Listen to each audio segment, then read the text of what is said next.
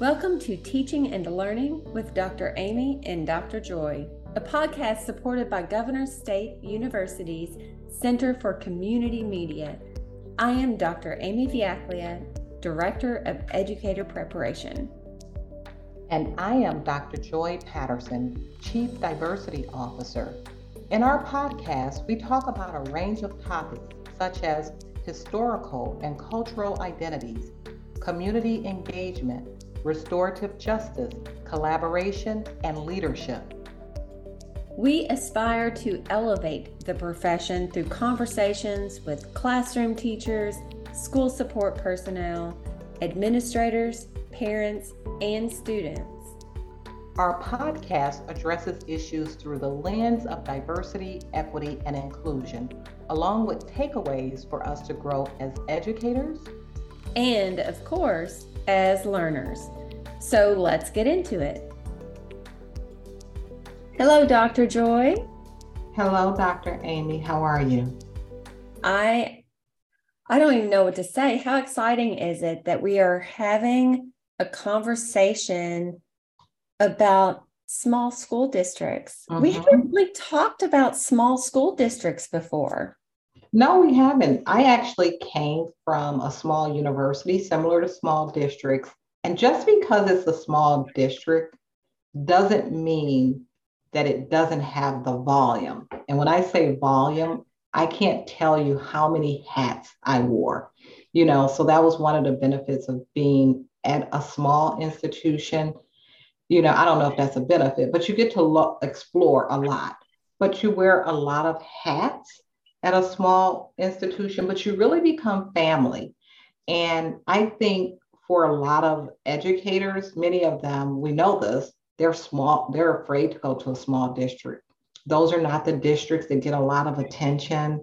So, but I think that there's some misconceptions about going to a small district, and it can be so rewarding and so family oriented when you're part of a small institution.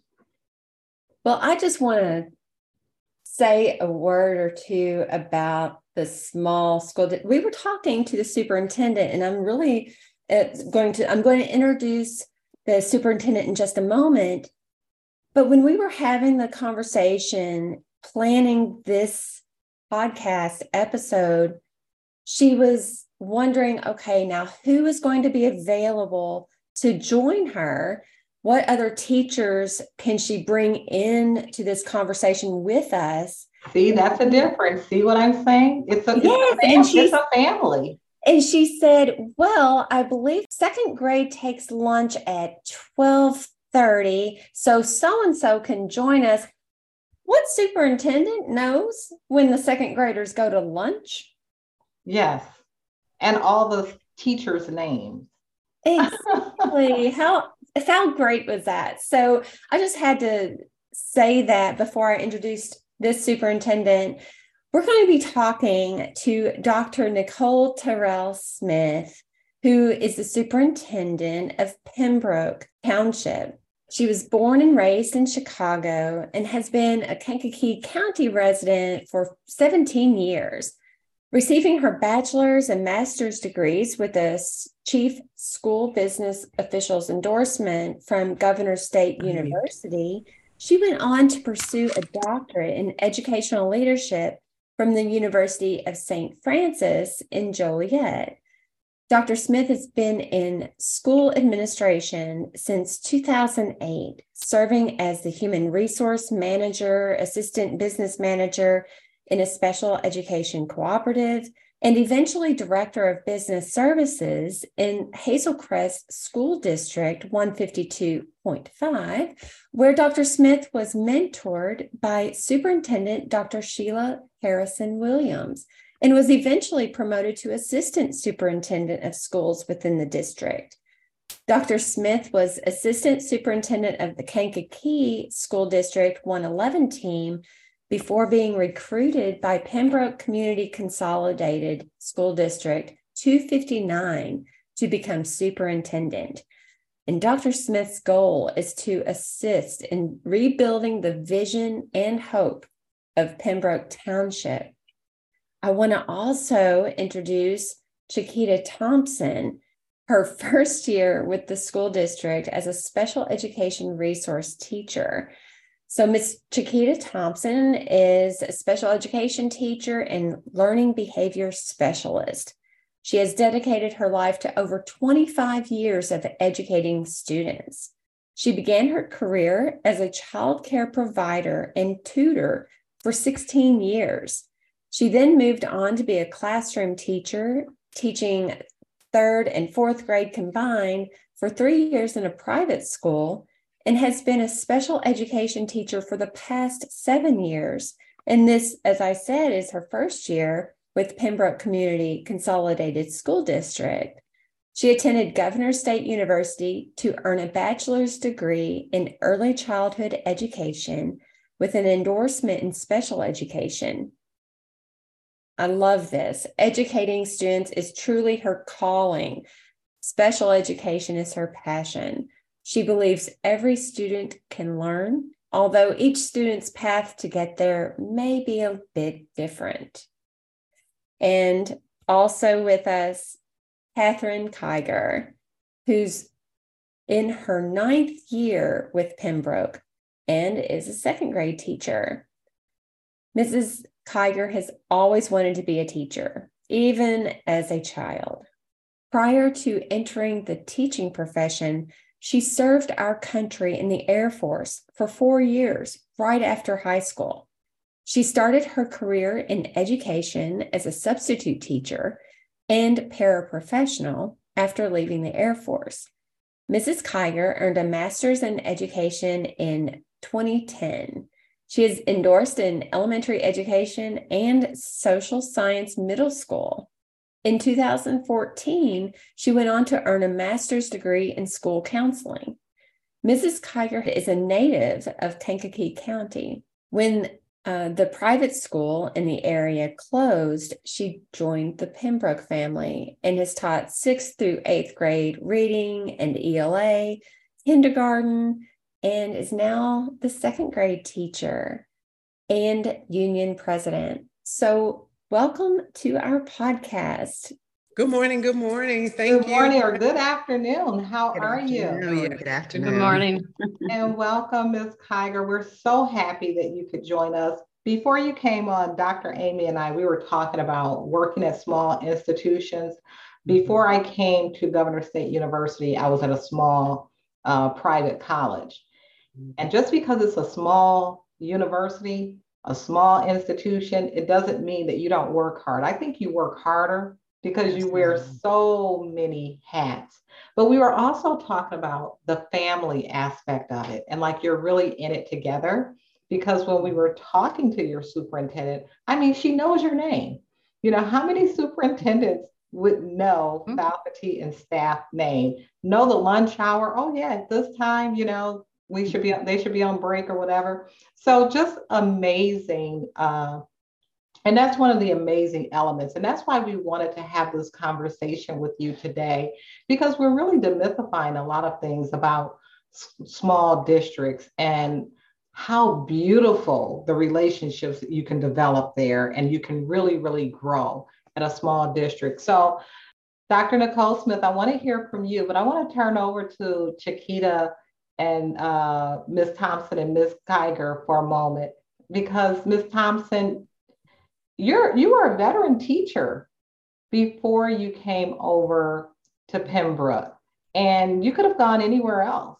So I am interested in why you came to a district like uh, Pembroke. And Ms. Kiger, first I want to thank you for your service. Thank you. And with all of your accomplishments, you could have gone to many places and yet you two find yourself at Pembroke. Can you talk about what it means for you to be at Pembroke? I would first like to say I grew up in a small school district, just like this one. So it hit home for me. I remember all of my teachers by name from kindergarten all the way to sixth grade. We didn't, we, I didn't have the privilege of having seventh and eighth grade there but I they were so compassionate. They knew our names. You know, it was it wasn't a whole lot of children there. They just made me feel like I, you know, I, I felt confident I could learn. And if I didn't, If I wasn't able to learn, I could reach out to my teachers. And that's how I feel here. Like these the students that I have encountered, all of the students that I've encountered, it's a small setting. So, you know, we can we can identify them by their names when we see them. You know, they're they're confident that we care about them. It's not a, a huge setting where there's just the kids are just numbers. It's just amazing to me that I'm able to allow these students to, to, to help them to feel like I felt growing up. You know, that the teachers care, they know us by name. You know, this is not just a, a huge setting where they just feel like, you know, I'm just a number here. I want to speak to that for a moment. As you said, I know all my teachers' names. I was naming my first and my second, pondering how it was possible for my first grade teacher to draw such a straight line. Miss Hagan mm-hmm. drew really straight lines. and Miss Priest, whenever she retired, she handed some of my second grade work to my mom to uh, that she had. I mean, this I don't want to say how long ago that was. that was a long time ago that I had her in second grade. So I, am connecting. I mean, that small school experience is really powerful. Yes, it is. It is. What about um, you, Ms. Kiger? I'm I'm right with with Ms. Thompson when she says that because I grew up in Bradley, which is a really it's a small mm-hmm. district. Um, and so I too knew all of my teachers, and most of them knew my parents from outside of the school already. So mm-hmm. I can remember there would be stories when I would come and they would say, Oh, I know you. And they would tell some story that they knew from when, you know, I was, you know, a little a kid or, you know, uh, or outside of the school district. And uh, so that was, it was just that connection that you're looking for of family. It, it's very hard to do that in a bigger district when you have so many kids or there's there's so many groups of, of the same age kids you just don't get that family feeling like you do here and you get with the small school districts. Um, and that's one of the reasons why i stay really. It's my kids the kids. The kids here i feel like i'm part of their life for more than just the hours they're here I hear about their families. I hear about their stories. I hear about what they do afterwards. I know when their parents, you know, they go they go somewhere. I know when they do things. I know when they have, you know, new babies at home. I know all of that because they include me in their family. And so you get that with every kid every year i feel that way um, this year i've been here long enough that my eighth grader the eighth graders here were my first class and so they still come and they still show me their report cards and they still are in the hall and they still say hi and they still say, Can I come back to your room? And they, you know, and they look for that connection with you even years later because it's they're they're still their family. They're still my kids. Uh-huh. I talk that all the time. So I always tell them, you know, I don't care how long you've been out of my room, you're still my kid. And so I still expect you to behave and I still expect you to do well. And I will know if you don't. And I'll tell them that. And I even tell them when you go to high school, I will know if you misbehave. I will know if you don't do well and I will find out and I will talk to you. I truly enjoy watching them every year. Like they just, you know, the, the growth they have and what they're going through and the things that you see, they become your kids. They, uh-huh. they truly do. And so um, I'm connected here because it's it's family. This is this whole school is family. I can hear it. I yeah. can I can hear the I can hear the emotion. Yeah. Uh, I'm getting emotional here as I'm thinking about Sister Mary Nicholas. That was my uh, sixth grade teacher in a small school in Chicago. And I can remember when I was so heartbroken to find out, you know, because I thought I was the teacher's pet. Mm-hmm. And then I was heartbroken when someone else told me they were the teacher's pet. and I was like, it's like she's cheating on me, you know? Right. Yes. yes. But it's that amazing happens. you develop those relationships and they continue to respect you all these years. And I'm sure there's some teachers and administrators from larger districts listening to this and they're saying, hmm, you know, because mm-hmm. that respect continues and we don't always see that in Absolutely. larger schools. Yes. Dr. Nicole, yeah. you came from the industry, you know, so you you you bring all of that experience with you. Tell us about your journey to becoming an educator and then finding yourself after, I mean, you've been in some big places and finding yourself in Pembroke. Yes, yes, this has been a magnificent journey. Um, I was actually, I grew up in Chicago. I worked downtown at Arthur Andersen for years. My son, when he went to kindergarten, they were he was being assessed for special education, and there were some other things that I actually saw in the system that I didn't feel were quite right. Um, so I left corporate America to be a stay-at-home mom and volunteer in the school setting um, through that journey, because of my experience in corporate, I started seeing some things in the school that I could assist with. Um, since I was there all day anyway. And then it kind of grew. I got to know the administrators and would just put, hey, how about I train this person for you? Hey, let me go in this classroom and help in this way. And it just continued to grow. In 2006, we actually moved out here to Bourbonnais.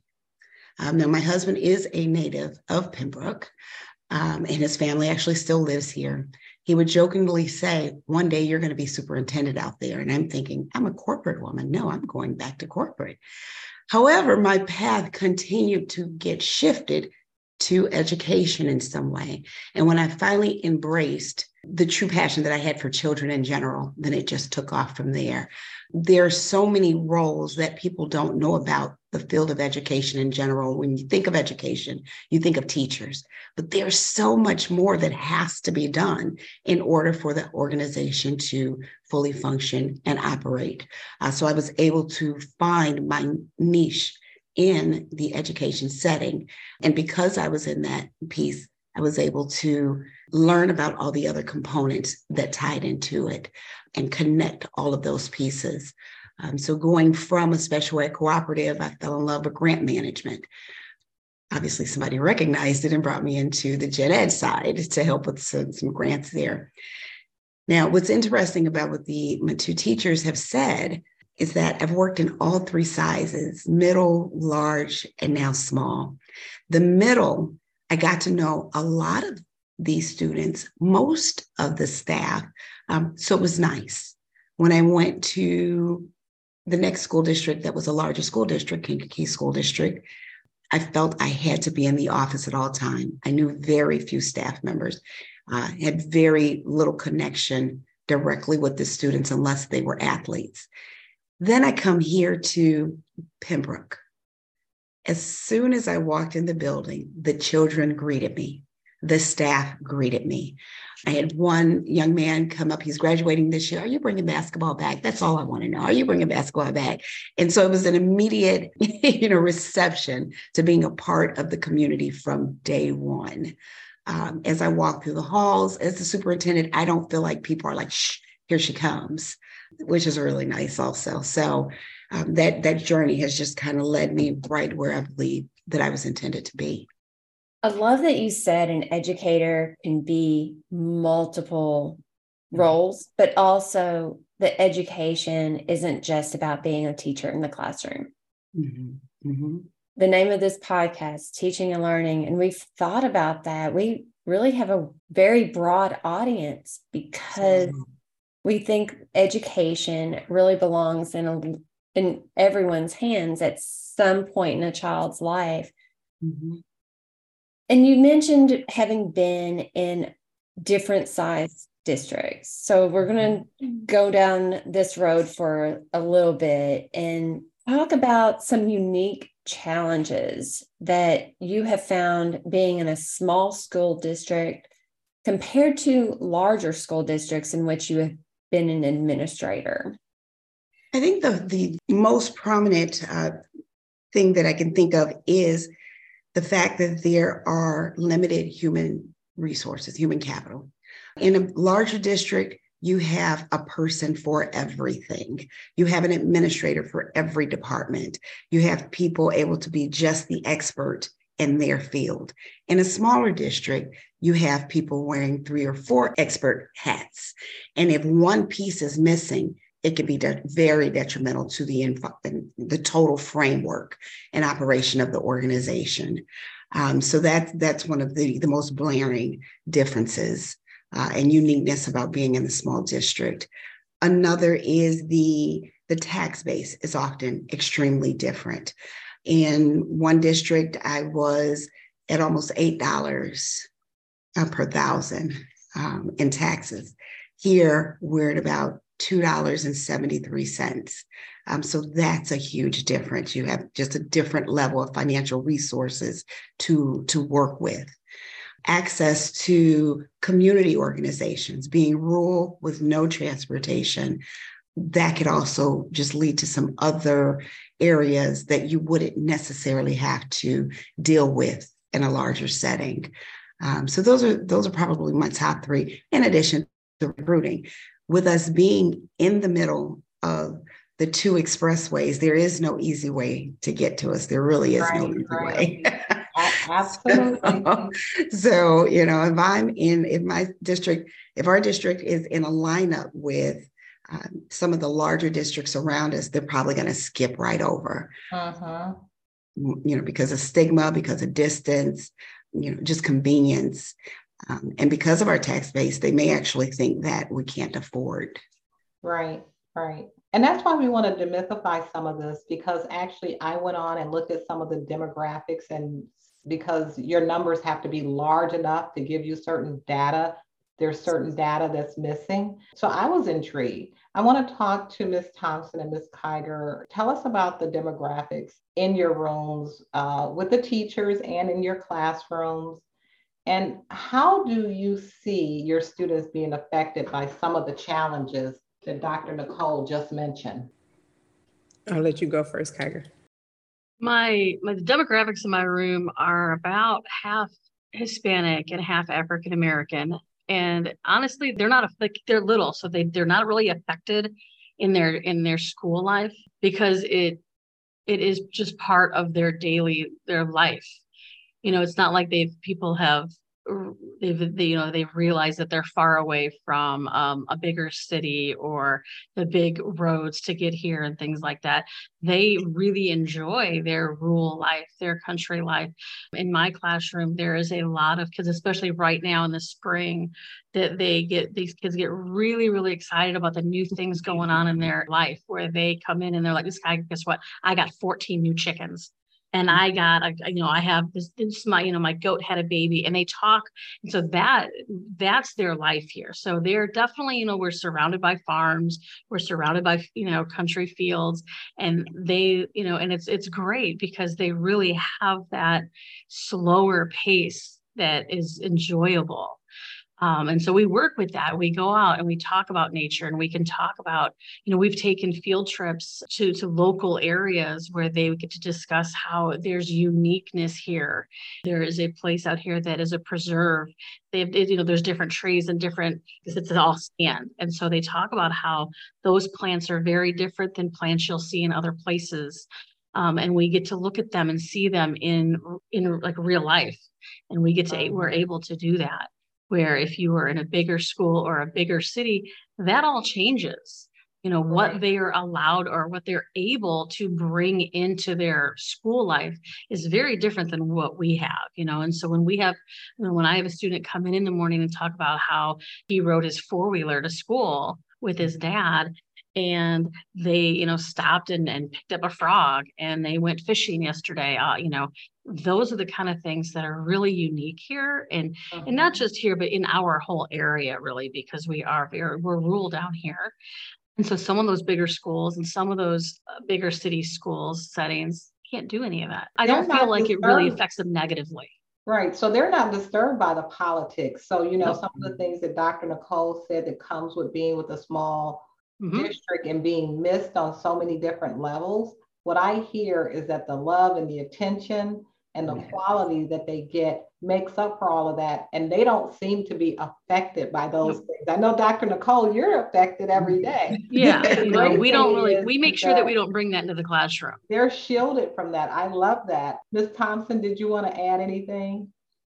I just want to say um, I'm a special education resource teacher, so my caseload is about 10 and uh, three quarters of my caseload is African American students. And then I have a Hispanic student as well. I just, I'm entertained. I, I am fascinated by the stories that they tell me about their um, farm life. Like this, I'm like, wow, you know, it's exciting to me. Are you city? Yeah, even my drive to here. Yeah, even my drive here, I'm like, wow, you know, just looking at the farmland and how I wish I, when I grew up, that I was exposed to things like that. You know, just seeing that, it just amazes me.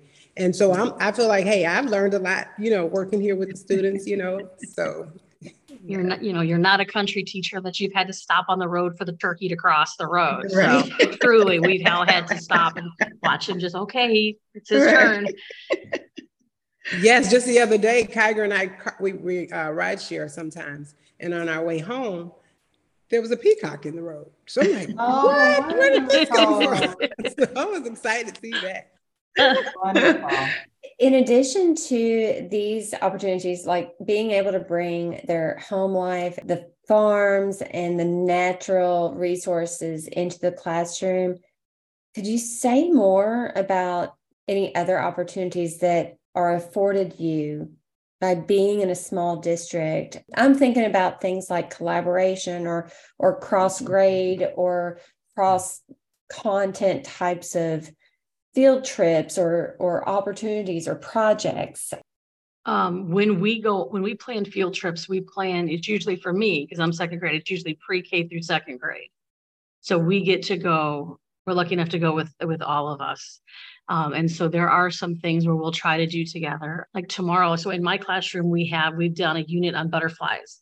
So they've all come out they're all ready to be released. Kindergarten first and second grade will all go out tomorrow morning and we'll release the butterflies together.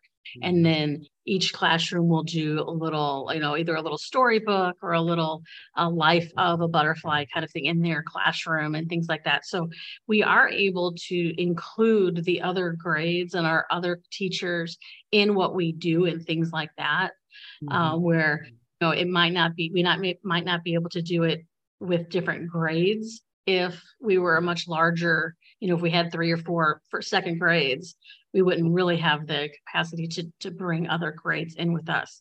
When I was a kindergarten teacher, I would do things, and now next year I will have that group again. And so I already have those kids asking me, like, are we going to do this?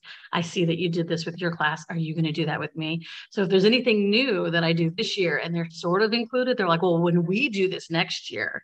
And so they have like, they have, they're definitely looking forward to things that they see mm-hmm. that they do. And then, and, but they will also tell me, you didn't do this with us yet. Are you going to do this with us? And so they have great memories of like the things they want to do. And they have no problem telling me that I have, I still have to do it with them, even though they watch the butterflies. Next year, we still have to grow them. The other thing I think is is kind of awesome. Um, we had a couple of board members. Well, all of our board members are grew up out here and were raised on the farms in some way, and so we have partnerships with some of the local farmers for different things. When they were talking about the nature preserve out here, there's an area called Black Oak Center that does have some indigenous trees and insects, which is amazing because they're nowhere in the rest of the United States of America. I think they said they have 150 unique insects that are that live in that area. So these are partnerships that are easy to take the children to and free of charge. And it's right here in their backyard. We've also been able to build forge relationships with the USDA, who is um, supporting our greenhouse. The mayor frequent visitor of the district again because we're small. So he can even sometimes kind of assist in the in, in, a partnership type way with um, getting us resources and access to um, additional either funds or you know whatever it is that he, he took me on a tour when i first started around all of pembroke township and gave me the history which was pretty exciting actually. Everybody should do it. I thought it was amazing. Uh, very rich history so yeah, just, kids have a they have a unique angle here. Wow. I just want to point out that making all of this happen, having partnerships, going to nature reserves, incorporating the child's home environment, those are very complex, complicated, challenging tasks. I believe in our previous conversation, we were talking about assumptions. Oh, small town, it'll be easier. Or, you know, mm-hmm. sim- it's a simple life. What you're all talking about with this cross grade collaboration and making things fit and going with the life cycle of a butterfly and having collaborations with farms in the local area, those take time but mm-hmm. they're so enriching. It's like if an educator wants to be involved and make a difference mm-hmm. and really stretch themselves, mm-hmm. this is the way to do it. Oh, absolutely. Absolutely, it is.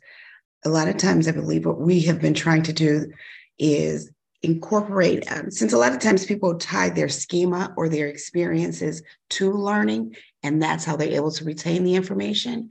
We've looked at programs that will take you know farming for example there, there's not just the planting of the seed or there's not just the raising of the animal. There are financial components to it. There are contract negotiation components to it. There may be some science involved in it. And, and so we've looked at all of those to tie it back so that the children can take it home and look at it from that standpoint but that also builds the pride in the area so that the area can continue to grow and replenish itself. I believe in the area, according to the Census Bureau, the average age is about 52. That is one of our challenges that we're also facing. Yeah. So I take that as as your students are graduating from high school and some may be going to college that they may not be returning right to that area. Talk about your equitable resources. You and uh, Dr. Amy were talking about that a few minutes ago, and how do you get your fair share of the resources that you need for your population, including your teachers? And mm-hmm. how do you get your teachers? How do you attract, you know, highly qualified teachers to come to your district? So, from the equitable standpoint, I look at all different avenues, whether it is partnering for professional development or seeking opportunities for people to come in and donate and some, donate their time, donate their resources. Um, seek outside grants. We just completed a, a grant yesterday with the federal government, utilizing uh, the collaborative relationships with the neighboring districts for articulation meetings. So it's, you know, we just look at different ways to best utilize what we do have access to. We do a lot of professional development internally so that it that cuts down on the cost. You know, when you're in a larger district, you use your Title One dollars, you spend seven thousand dollars on a PD for a day. It's not a big deal, but to a, a staff of you know twelve instructional personnel, that's a huge deal. Um, so we can't always necessarily do that. But we found that by actually explaining our situation to a lot of vendors, makes them look at things a little bit differently and work with us in some way. And then we were talking about teachers. I know it was a low oh, recruiting. We talking about teachers. How do you go about attracting highly qualified teachers to come to your district? So we have to get out there because again, if we if we put the just put an advertisement out there, it may not gain the traction that we need. But I believe that one of the ways that we can benefit is from actually using relationships, the people that we either have worked with in the past, went to school with, uh, are in our area. We know, all of us know children that have come up through the system, have graduated from college now and interested in going into education you know, building those relationships. That's one place. The second place is actually getting into the schools to introduce who we are and what we're about and talk about what it is um, that is unique about our setting and, and, you know, why they should consider visiting here. Getting people to visit. I've even done that, getting people to volunteer. That has assisted with attracting individuals. So there's a lot of word of mouth for, for our district in order to get people to uh, join our team. And we actually started up a Grow Your Own program. Well, I was going to ask you about Grow Your Own. So consider us on your list as your partner to help grow your own and to help attract highly qualified teachers. So consider us a partner. Thank you. Another thing we actually did earlier this uh, this year, we uh, partnered with Olivet Nazarene University. And what they did was um, hired or um, signed up students that were in the Department of Education, either uh, sophomores, juniors, or seniors in the Department of, of, Education to tutor our students. So that got some of those students in the building, and you can start having those conversations right then and just you know that little bit of time here because they'll grow those relationships and we will continue to uh, foster and nurture that relationship. And, and that is what we found that works now. Someone emailed me just today. I used to publish this portfolio of all of our candidates that were graduating each semester and send it out to mm-hmm. all the superintendents and they loved it. It gave the whole profile. yes. Yeah. And so I'm still getting emails saying, Do you still do this? Do you still? No, I don't have to anymore, unfortunately or fortunately, because they're all offered jobs before student teaching even ends. So you're right. It's about developing that relationship, getting them on campus when they're in their field experience and their clinical experience so that they can really adapt mm-hmm. to the environment you know, Absolutely. and say, I want to do my student teaching here, which then in mm-hmm. turns become a hire. So this is for Ms. Thompson and Ms. Kiger. So many teachers discourage kids from teaching. And I think that is a big challenge in growing your own, that we're in mm-hmm. our own way. Mm-hmm.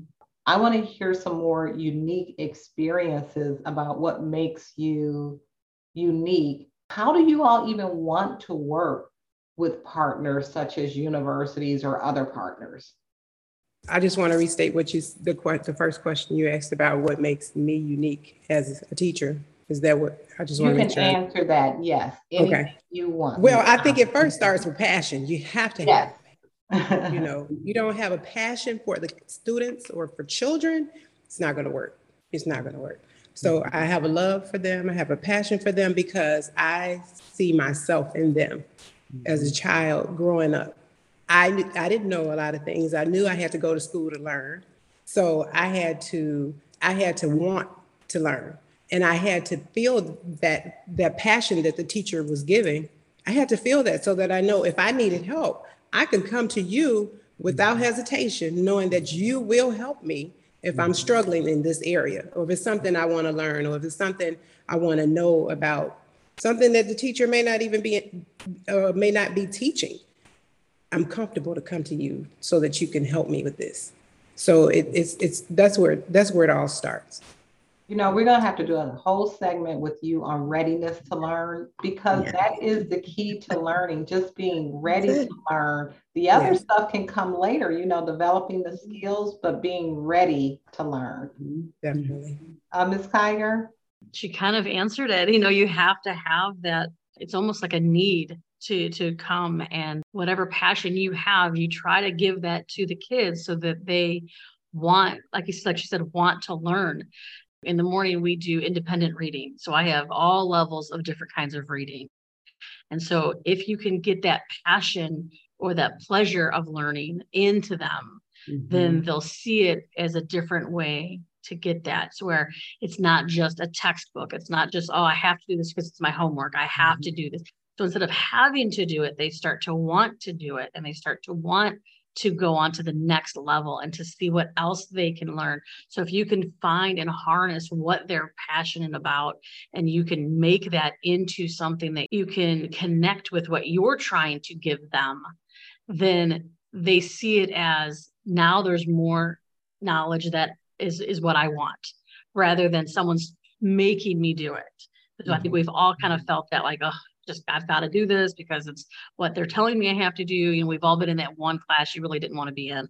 So my job is to try to make whatever I'm giving them connect to what they want to learn.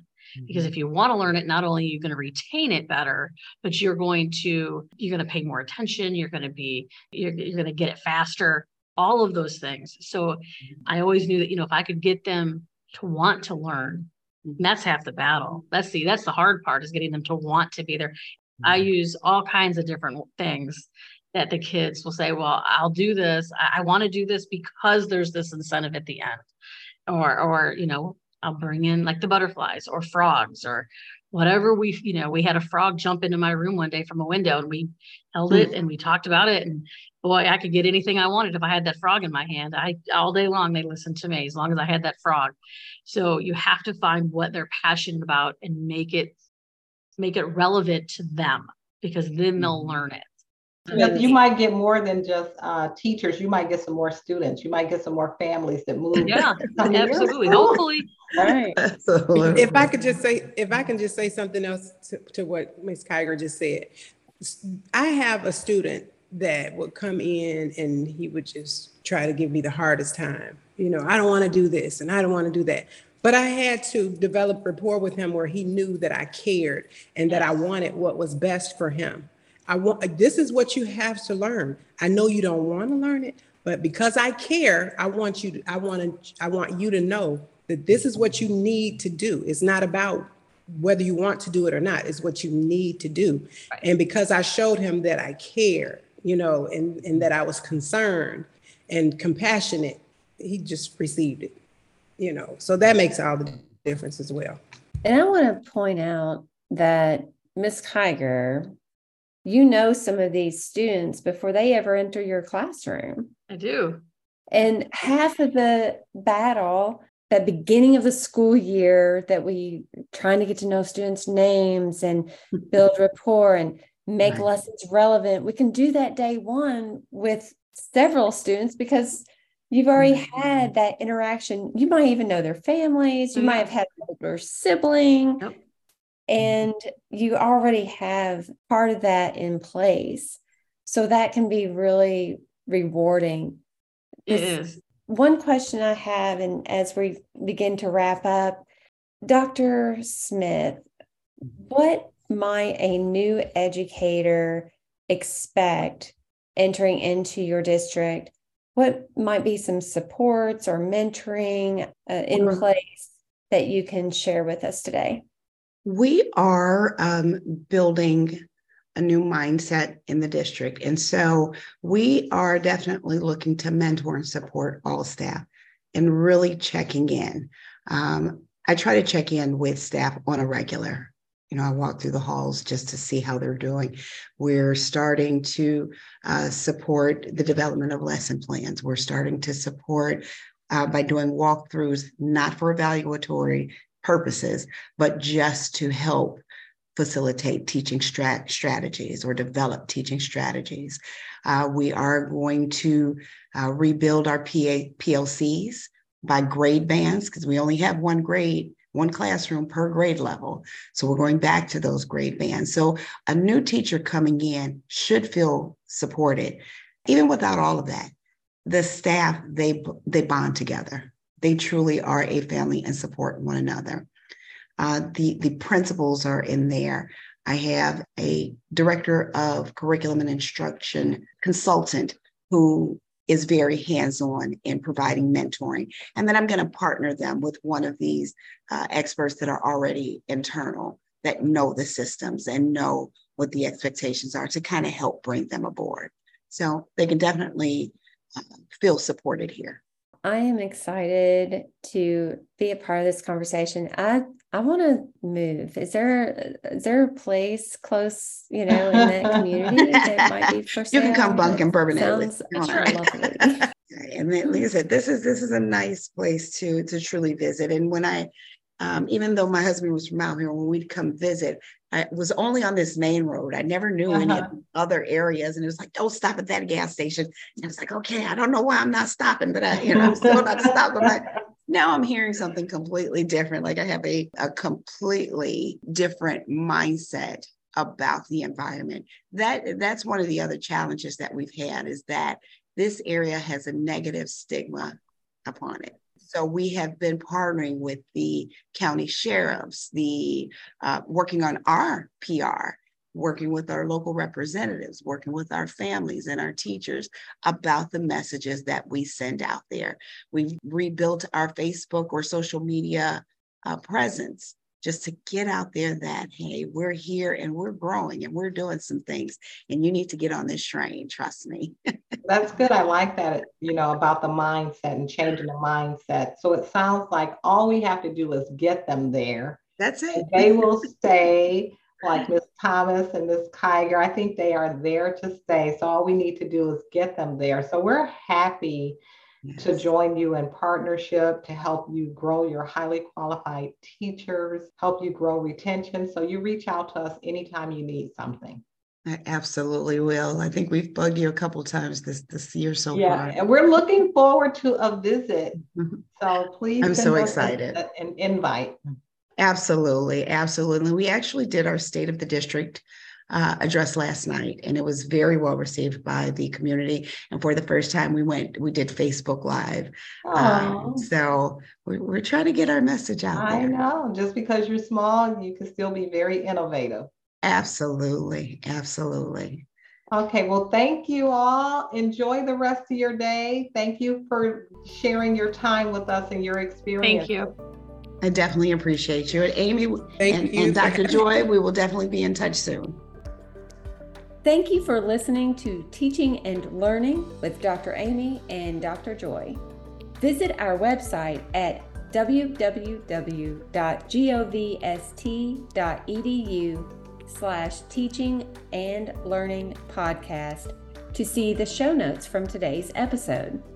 We appreciate Governor State University's Center for Community Media for hosting our podcast and the work behind the scenes to make publishing possible. Stay tuned for more episodes of Teaching and Learning with Dr. Amy and Dr. Joy.